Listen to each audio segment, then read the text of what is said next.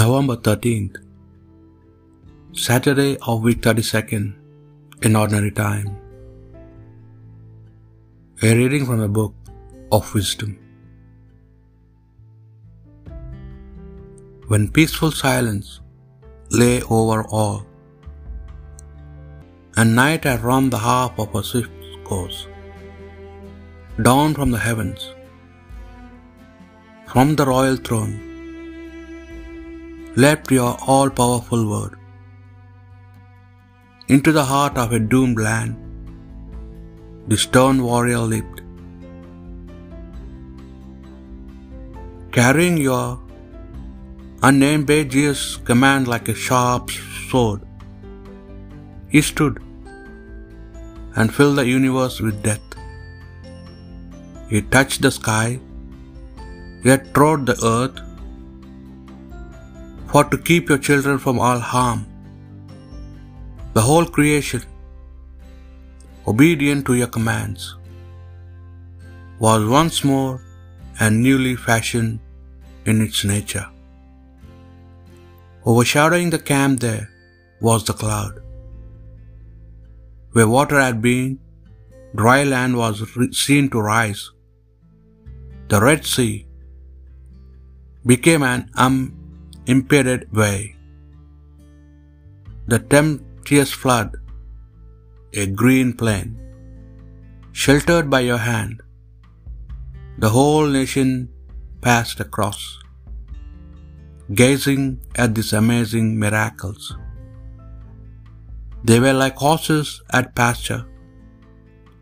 They skipped like lambs, singing your praises, Lord, their deliverer. The word of the Lord. Remember the wonders the Lord has done. Oh, sing to him, sing his praise, tell all his wonderful works. Be proud of his holy name. Let the hearts that seek the Lord rejoice. Remember the wonders the Lord has done. He struck all the firstborn in, the, in their land, the finest flower of the sons. He led out Israel with silver and gold. In his stripes were none who fell behind. Remember the wonders the Lord has done. For he remembered his holy word, which he gave to Abraham, his servant. So he brought out his people with joy, his chosen ones with shouts of rejoicing. Remember the wonders the Lord has done. A reading from the Holy Gospel according to St. Luke. Jesus told his disciples a parable about the need to pray continually and never lose heart.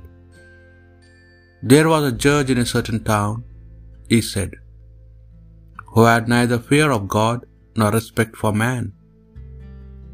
In the same town there was a widow who kept on coming to him and saying, I want justice from you against my enemy. For a long time he refused, but at last he said to himself, Maybe I have neither fear of God nor respect for man, but since she keeps pestering me, I must give this widow her just rights, or she will persist in coming and worry me to death. And the Lord said, You notice what the unjust judge has to say? Now, will not God see justice done to his chosen who cry to him day and night, even when he delays to help them? I promise you, he will see justice done to them, and done speedily. But when the Son of Man comes, will he find any faith on the earth? The Gospel of the Lord.